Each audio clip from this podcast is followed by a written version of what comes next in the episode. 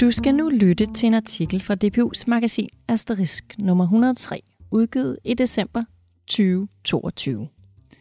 Det er en artikel uden for tema, spot på ny forskning kalder vi genren. Her sætter vi spot på noget af den nye og spændende forskning, der produceres her på DPU Aarhus Universitet. Denne gang dykker vi ned i et større forskningsprojekt af antropolog og lektor på DPU Aarhus Universitet, Laura Gilliam. Hun fortæller om de såkaldte anden generations minoritets danskere, der nu selv er blevet forældre. De kender til den danske skole og har nogle helt særlige, men også forskellige skolestrategier for deres børn. Deres egne erfaringer som minoritetsbørn i den danske skole får nu betydning for, hvilke skoler de vælger til deres børn og hvordan de generelt navigerer i det moderne forældreskab. Artiklen hedder Vi er danske på vores egen måde, og den er skrevet og læst op af mig, Mathilde Vejersø. Jeg er redaktør for Asterisk, og artiklen kommer her. Artiklen indledes med et citat fra en af Laura Gilliams informanter. Og citatet lyder sådan her. Jeg har altid følt, at jeg var 100% dansk. Jeg har aldrig syntes, at jeg var marokkaner. Det føler jeg mig jo heller ikke som. Jeg ved godt, at jeg er anderledes, og at der er en anderledes kultur ind over mig, at jeg ser anderledes ud og har et anderledes navn, men jeg føler mig vidderligt dansk. Sådan lyder det for Seida, der er 32 år, født og opvokset i Danmark og har marokkansk baggrund, og som nu selv har fået børn. Seida har sammen med 19 andre forældre med minoritetsbaggrund bidraget med sin livshistorie og sine tanker om sit forældreskab til forskningsprojektet for DPU Aarhus Universitet, der sætter spot på netop den nye generation af minoritetsforældre, som Saida er del af. Bag projektet står Laura Gilliam, der er Ph.D. i antropologi og lektor på DPU Aarhus Universitet. Hun siger, deres forældre har en anden etnisk baggrund end dansk, men de er selv født og opvokset i Danmark. De oplever, at de er formet af Danmark og er særlig opmærksom på at have et åbent forhold til deres børn, som de opfatter som en dansk måde at være forældre på. På tværs af socioøkonomiske baggrunde engagerer de sig i deres børns trivsel og skolegang, deltager i forældremøder og sociale arrangementer, samt bakker op om legeaftaler og lejerskoler osv. Laura Gilliam uddyber sin interesse for forældregenerationen. Jeg har især været interesseret i at forstå, hvilken forskel det gør for disse forældres skolestrategier, at denne generation selv har gået i skole i Danmark. Det har vist sig, at deres strategier i høj grad bunder i deres egne oplevelser med at være minoritetsbørn i, dan- i den danske folkeskole, med inklusion og eksklusion. Og så oplevede de fleste af dem, at deres egne forældre ikke levede op til skolens krav. Hun bruger termen anden generations minoritetsdanskere om den gruppe her. Fordi det er væsentligt, at de er født og opvokset i Danmark, og fordi de er minoriserede borgere i Danmark, og fordi de vidderligt føler sig danske, som Seida udtrykker det. Alle de forældre, Laura Gilliam har talt med, er optaget af at praktisere deres forældreskab anderledes og bedre end deres egne forældre – for dem handler det om at følge godt med i deres børns liv, forstå problemer, de står i, og deltage i aktiviteter på skolen, mødrene mest, men også fædrene. Det er tydeligt, siger Laura Gilliam, at deres egne oplevelser som minoritetsbørn i skolen spiller en stor rolle for de skolestrategier, de anlægger på vegne af deres børn. De oplever, at deres egne forældre gjorde, hvad de kunne, men at de ikke forstod de problemer, de havde i skolen, og ikke levede op til skolens krav. De gør, hvad de kan, øh, for at deres egne børn skal få en bedre skolegang, siger Laura Gilliam og tilføjer. Især på dette punkt føler de sig formet af det danske samfund og det, de opfatter som de danske værdier. Og det bliver øh, de særligt bevidste om, når de selv bliver forældre til skolebørn. De forstår deres forældre, men de vil selv gøre det bedre. Og det tror de også på, at de kan, netop fordi de har helt andre forudsætninger og mere viden om skolen og samfundet, end deres egne forældre havde. Hun fremhæver i den forbindelse et sigende citat fra en af sine informanter, der hed Salim. Han siger, vi er på den samme boldbane som vores børn, hvor vores forældre, de var jo på den anden boldbane. Men der er også noget i tiden, der spiller ind, mener Laura Gilliam, og henviser til termen intensivt forældreskab, som især ses hos den øvre middelklasses ressourcestærke familier, der er meget engageret i deres børns skole og fritidsliv, og bruger meget af deres tid på at sikre, at deres børn kommer godt og trygt igennem skolegangen. Efterhånden påvirker øh, denne form for intensivt forældreskab og dens mere eller mindre udtalte krav og forventninger alle forældre i Danmark. Og da denne generation af minoritetsdanske forældre i høj grad er formet af deres opvækst og skolegang i Danmark, præger disse forventninger også dem. Men tiden forklarer ikke alt, understreger Laura Gilliam. Hun siger, generelt er første generations minoritetsdanske forældre ikke så stærkt påvirket af de usynlige krav. De vil gerne have, at deres børn klarer sig godt, men de synes, det er meningsløst og overdrevet, overdrevet at bruge så meget tid på forældremiddag eller på at invitere venner med hjem på legeaftaler. De ser det som lærerens opgave at undervise deres børn og forstår ikke, at alle de her skolerelaterede opgaver, der nu pålægges forældre i dag. Her ser vi virkelig en stor forskel på de to generationer. Hvad forældrene retter det intensive forældreskab mod, er imidlertid præget af deres egne forventninger egne erfaringer som minoriteter og udmyndter sig i vigtige interne forskelle i strategier i forhold til valg af skole og håndtering af deres børns skolegang. Det blev Laura Gilliam opmærksom på gennem sit feltarbejde og sine livshistorieinterviews med forældrene. Den første skolestrategi, hun fandt, øh, den kalder hun for forsvarsstrategi. Den så hun især blandt forældre, der bor i multietniske boligområder, og som har en kort eller mellemlang uddannelse, som ofte er professionsrettet, for eksempel som socioassistent eller øh, inden for handels- eller servicefag. Laura Gilliam siger, på grund af deres bopæl er disse forældre hele tiden optaget af at holde især deres drenge væk fra ballade og miljøer af minoritetsdanske drenge, da de ser dem som potentielt dårlig indflydelse – Flere mødre udfylder også alle, al drengenes fritid med sport eller anden overvåget aktivitet, så de ganske enkelt er for udmattet til at komme i problemer, siger Laura Gilliam og tilføjer. De kører dem gerne til en fodboldklub i et andet distrikt, hvor der er flere majoritetsdanske drenge. De overvåger drengenes adfærd og færden og forbyder dem at hænge ud med drenge med minoritetsdansk baggrund. Laura Gilliam fortæller i den forbindelse om to mødre, der altid spørger deres sønner, hvem de skal være sammen med. Hvis vennen ikke har et dansk klingende navn, så får drengene ikke lov til at gå ud med vennen. Laura Gilliam påpeger, at forældrene her selv er underlagt stereotype opfattelser af, at Mohammed og Ali laver mere ballade end Oscar og Magnus. Af samme årsag gør forældrene meget ud af at vælge skoler og kører gerne deres børn til skoler, hvor der er flest etnisk danske, men også en vis andel af minoritetsdanske børn. Laura Gilliam forklarer nærmere. De oplever, at der er for meget ballade på skoler med minoritetsdanske børn, men de er samtidig optaget af, at deres børn ikke skal føle sig for, for anderledes eller ekskluderet. Et vigtigt element i forældrenes forsvarsstrategi er nemlig også at beskytte børnene mod diskrimination fra lærere. De er både akut opmærksomme på dette og går hurtigt til lærerne og siger fra, hvis de oplever, at deres børn bliver diskrimineret. Her er det tydeligt, at de trækker på deres egne erfaringer fra skolen, siger Laura Gilliam. Deres forsvar er dog ikke kun rettet mod majoritetsdanskere. Flere af disse forældre har en ægtefælle med første generations baggrund og bor i et område, hvor de er omgivet af folk fra denne generation. De føler, at de skal forsvare sig over for disse første generations forældre, herunder deres egne forældre, og begrunde deres valg i forhold til opdragelse og den måde, de engagerer sig i børnenes skole og fritidsliv på. Men samtidig føler de, at de har fordele i forhold til skolen, fordi de kender den. Laura Gilliam uddyber. De har en selvsikkerhed omkring det, at de kender skolen. De føler sig kompetente, og de er også meget engageret i skolen. De er for eksempel kontaktforældre og deltager i skolearrangementer. De føler ansvar for at hjælpe andre forældre med minoritetsbaggrund, der ikke kender skolen nær så godt, fortæller Laura Gilliam. Hun henviser til informanten Faisa, der altid ringer rundt til andre minoritetsdanske mødre og gør opmærksom på, når der er et arrangement på skolen, og forklarer, hvorfor det er vigtigt, at de kommer. Det bemærkelsesværdige er i midlertid, at de på én gang tager afstand fra første generationsforældrene, som de ikke vil associeres med, og samtidig føler de et ansvar for dem. Måske fordi det smitter af på dem, hvordan de opfører sig. Laura Gilliam ser også en anden skolestrategi, en såkaldt opstigningsstrategi.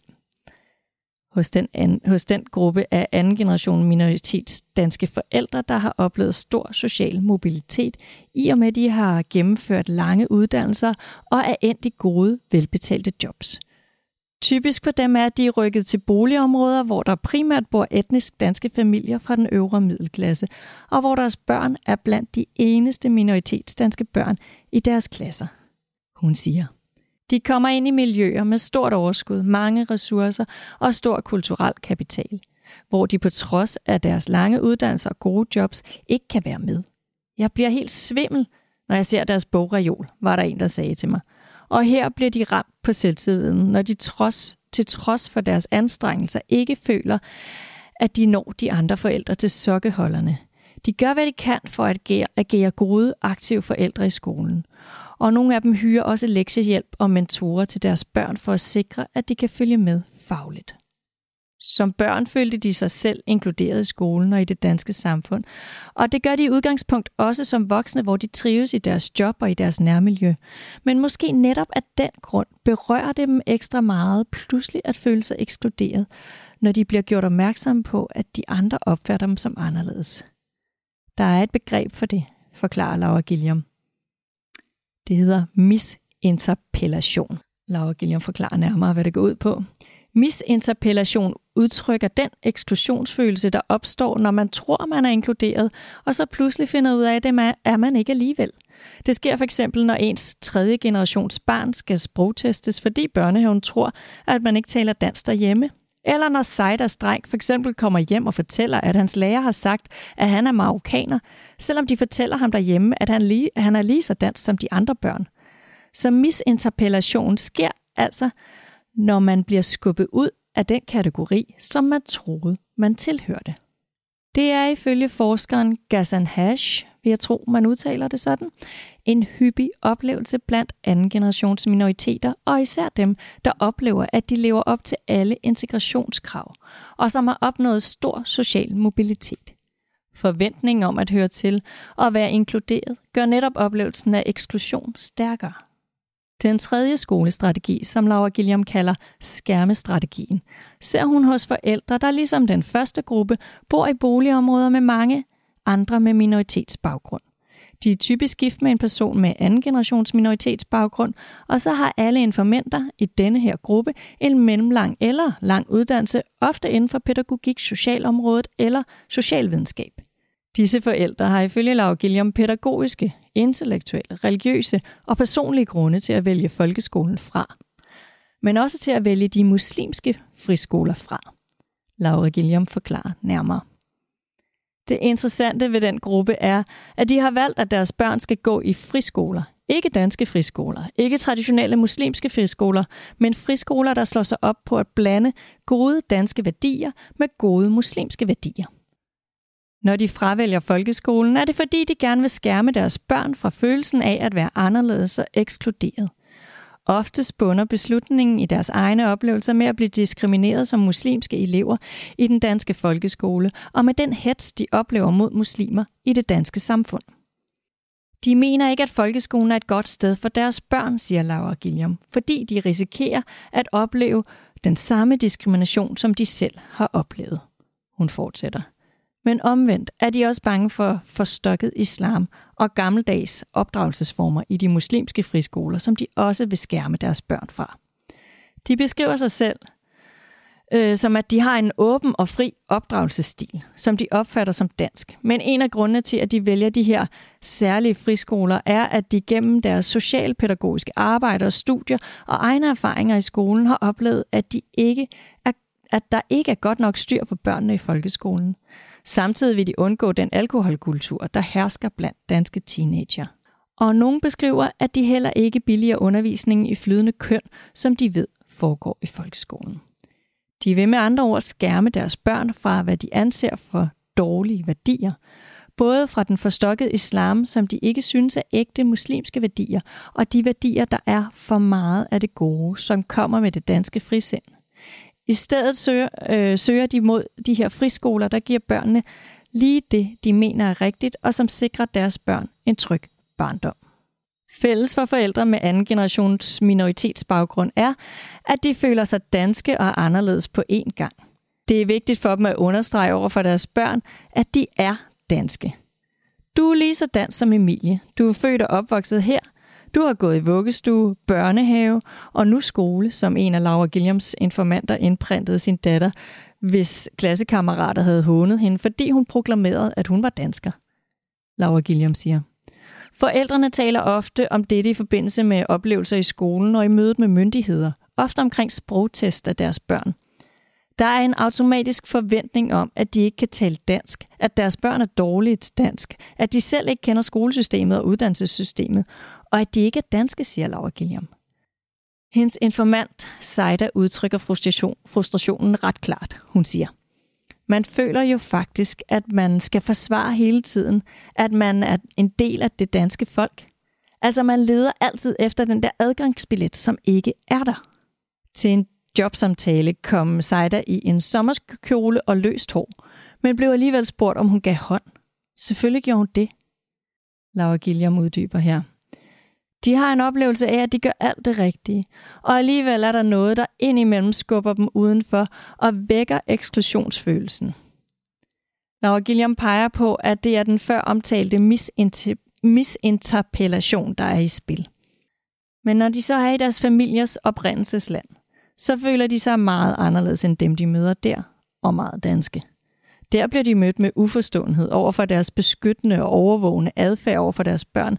Altså netop det, der kendetegner det intensive forældreskab, som de selv og mange andre danske forældre udøver.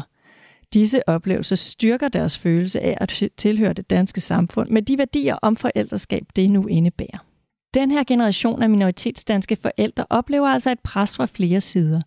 De kæmper ifølge Laura Gilliams analyse for at blive accepteret som danske blandt de etnisk danskere, som de føler er domineret af en du bør være dansk, men det er du ikke logik.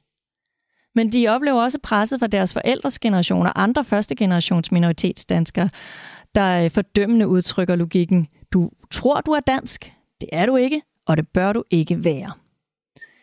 Og endelig oplever de modstand fra deres transnationale familie, når de besøger dem i familiens oprindelsesland. Og de udtrykker logikken, du er blevet dansk, og det bør du ikke være. Så hvordan forholder de sig til dette dobbelte krydspres? De prøver at navigere i det og finder en identitet, der hedder, vi er danske på vores egen måde, forklarer Laura Gilliam. En måde, der kombinerer deres opvækst i det danske velfærdssamfund med deres særlige kulturelle baggrund og familiehistorie, og for de flestes vedkommende med det at være muslim. Og den lærer de deres børn at insistere på. Ifølge Laura Gilliam viser forældrene, hvorfor det er vigtigt at have et generationsperspektiv i minoritetsforskningen. Hun siger, vi kan sige, at generationsbegrebet holder fast i folks oprindelse uden for Danmark, men hvorvidt man selv er migreret eller født i Danmark og har gået i skole her, kan have betydning for ens selvopfattelse og kendskab til skolen og andre institutioner. Hvis ikke vi ser på generationens betydning, overser vi nogle forskelle mellem etniske minoriteter, der er vigtige for dem selv, og det fastholder potentielt også deres racialisering, hvor alle med mørk hud er ens og ikke danske.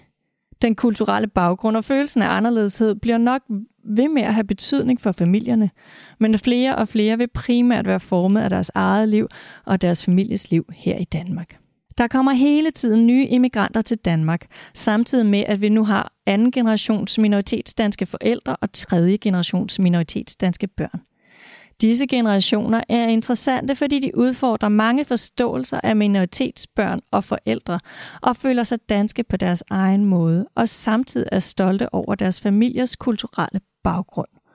Og derfor er tiden ifølge Laura Gilliam inde til, at vi udvider og gentænker vores danskhedsbegreb.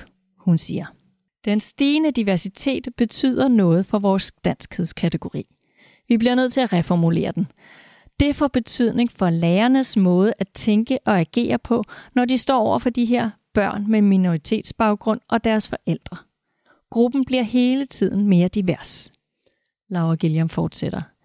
Det tænker lærerne ikke meget over. De prøver at nedtone det og være etnicitetsblinde.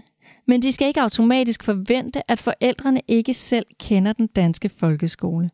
Nogle gør, og andre gør ikke og mange vil føle sig som danske og føle sig ekskluderet af en smal idé om danskhed. Det handler om at have opmærksomhed på de enkelte familier og deres forudsætninger og åbne den danske kategori. Med andre ord mener Laura Gilliam, at danskheden skal blive mere rummelig, så der er plads til de forskellige versioner af danskhed, som minoritetsdanskere identificerer sig med. For som en af hendes informanter, Amira, udtrykker det. det vi deler med majoriteten er jo meget større. Majoriteten er jo heller ikke en homogen gruppe. Der er jo også vidt forskellige måder at være dansk på blandt majoriteten. Og sådan slutter artiklen. Der er en masse faktabokse i tekstversionen af artiklen, som du kan gå ind og se, hvis du er nysgerrig på at vide mere om projektet og om de informanter, Laura Gilliam har talt med. Nu er der bare tilbage at sige tusind tak, fordi du lyttede med.